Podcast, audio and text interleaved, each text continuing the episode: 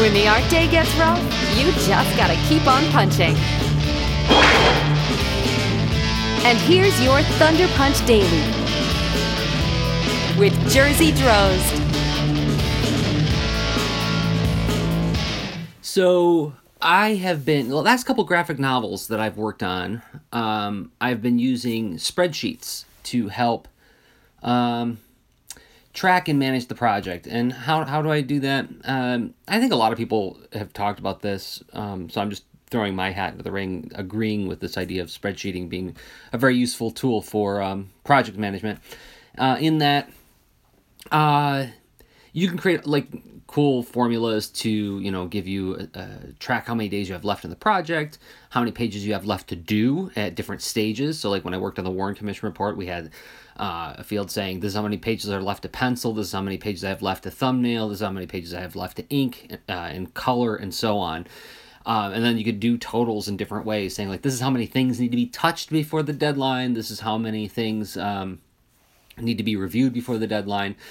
Um, and you can even like build tables to say you know uh, this is how many things each person has to do. You can even assign it to people like oh this is still waiting to be done by dan this is still waiting to be done by ernie this is still waiting to be done by me and so on.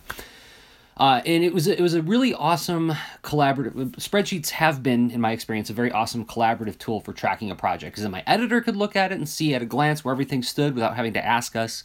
We could go also go to that spreadsheet each and every one of us to say okay this is what you know absolutely needs to be done before the next thing gets done. Um, and uh, while it can sound kind of um, antiseptic to break everything down to that kind of detailed production chain uh, it's it's a way to and i think this is going to be one of the themes of this month is talking about removing ambiguity or living with ambiguity. Both both are part of the artist's lot i think. Um, I have also noticed there's a danger in evaluating projects pu- purely in numerical form or on paper, right? We've all said this at one point or another is like, wow, this looks great on paper, or wow, I look great on paper. Like you look at your accomplishments in a list and it's and you say, gosh, I should feel a lot more uh, assured of myself than I do.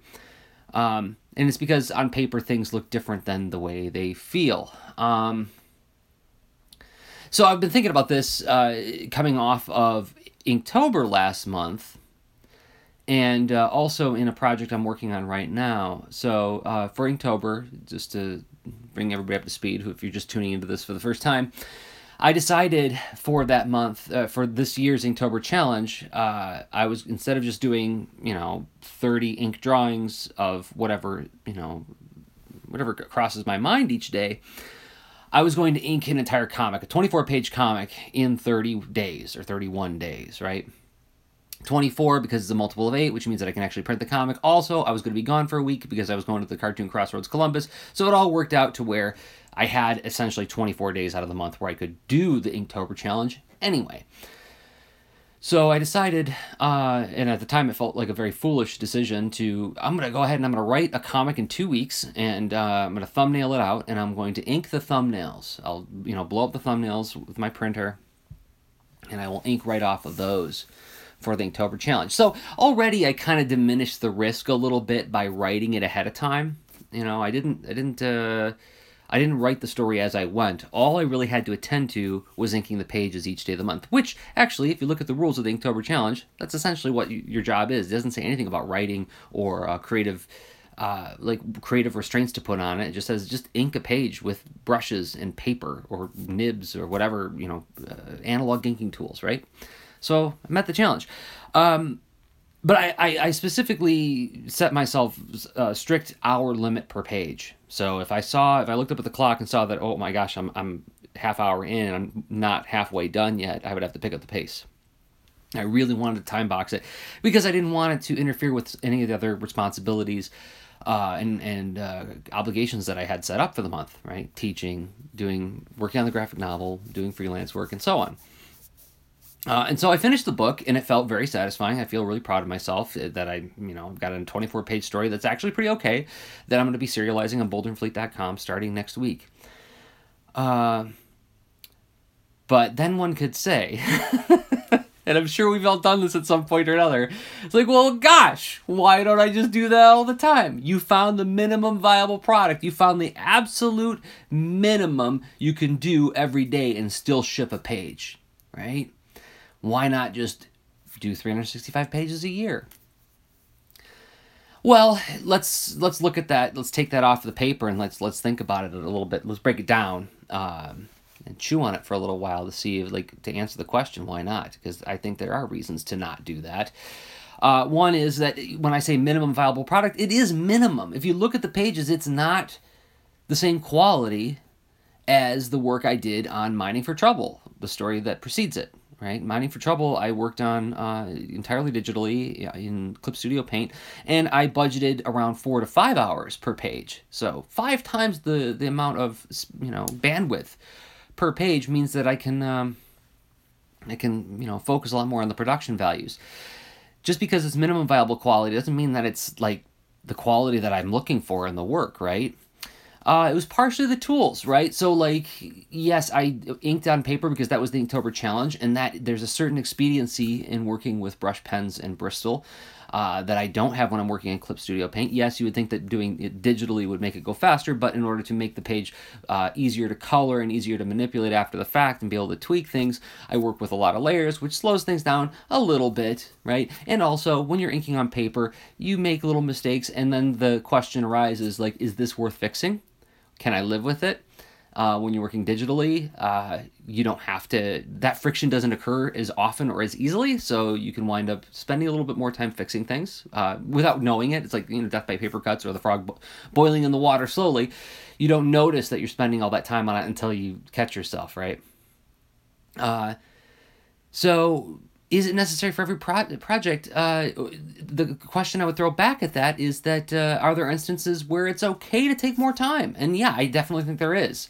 Right, so I'm working on this graphic novel right now, uh, and I've got I've got like six months or so to draw the whole book, and uh, you know, there's that little the little angel and little devil on the shoulder, and the little devil's saying like, well, gosh, you know, th- that Boulder and Fleet story you did for Inktober, you did an hour a day you could finish this comic and this graphic novel in half the time. It wouldn't infringe on the rest of your life, you know. You could belt this thing out. Mm, yes, probably. Uh, but the quality would not be what I set out to do at the start of the project, right? I think uh, there's a certain there's a certain latitude that I grant myself with an challenge like Inktober. That challenge, the Inktober challenge is sort of the disclaimer at the top of the comic, right? It's like, yeah, I did this in a month with an hour a day, right? So like already I'm setting our expectations to not expect something of uh, immeasurable beauty. Although I think that there's some really funny moments in it.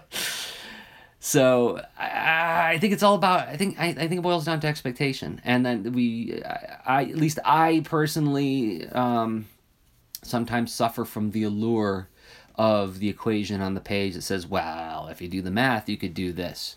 Yes, I could. Uh, and I'm, I'm ignoring a whole separate thing about life doing that funny thing where it says like, oh hey, you thought you were gonna do something today, haha.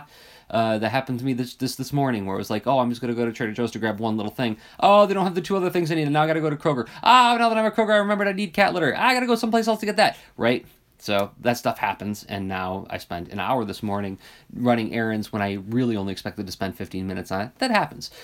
Um, so anyway, I'm. What's a closing thought on this? The closing thought is that that yes, uh, putting stuff on paper is a great organizational tool, but is by no means uh, the perfect method of charting out one's life because there are more variables than just the time that goes into the thing.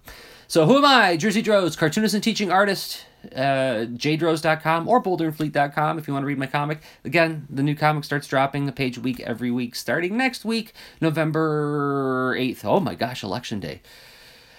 Uh, this is part of the Art Sound Off Challenge, artsoundoff.com, where me and my buddy Rob Stenzinger of the Lean Into Artcast are recording an audio journal every day for the month of November, and we're challenging everybody else to do the same. And if you go to Twitter and look for the hashtag ArtSoundOff, you'll see some of the great entries that are being made by people like Owen Jollins and uh, and more. Oh, and Troy and uh, oh, Bits Fair. I saw you were doing some too. So I'll be back soon with another Thunder Punch Daily. Until then, remember everybody. There was a really wonderful moment in today's adventure story. Can guess what it was. It was when He-Man brought the water out of the lake. No, that wasn't it. Well then, it must have been when He-Man lifted the whole top of the mountain. That was incredible, but that wasn't it either. Well, I give up. The most wonderful moment was when Thad realized he must face his own responsibilities. In that one tiny second, I saw a boy grow into a man.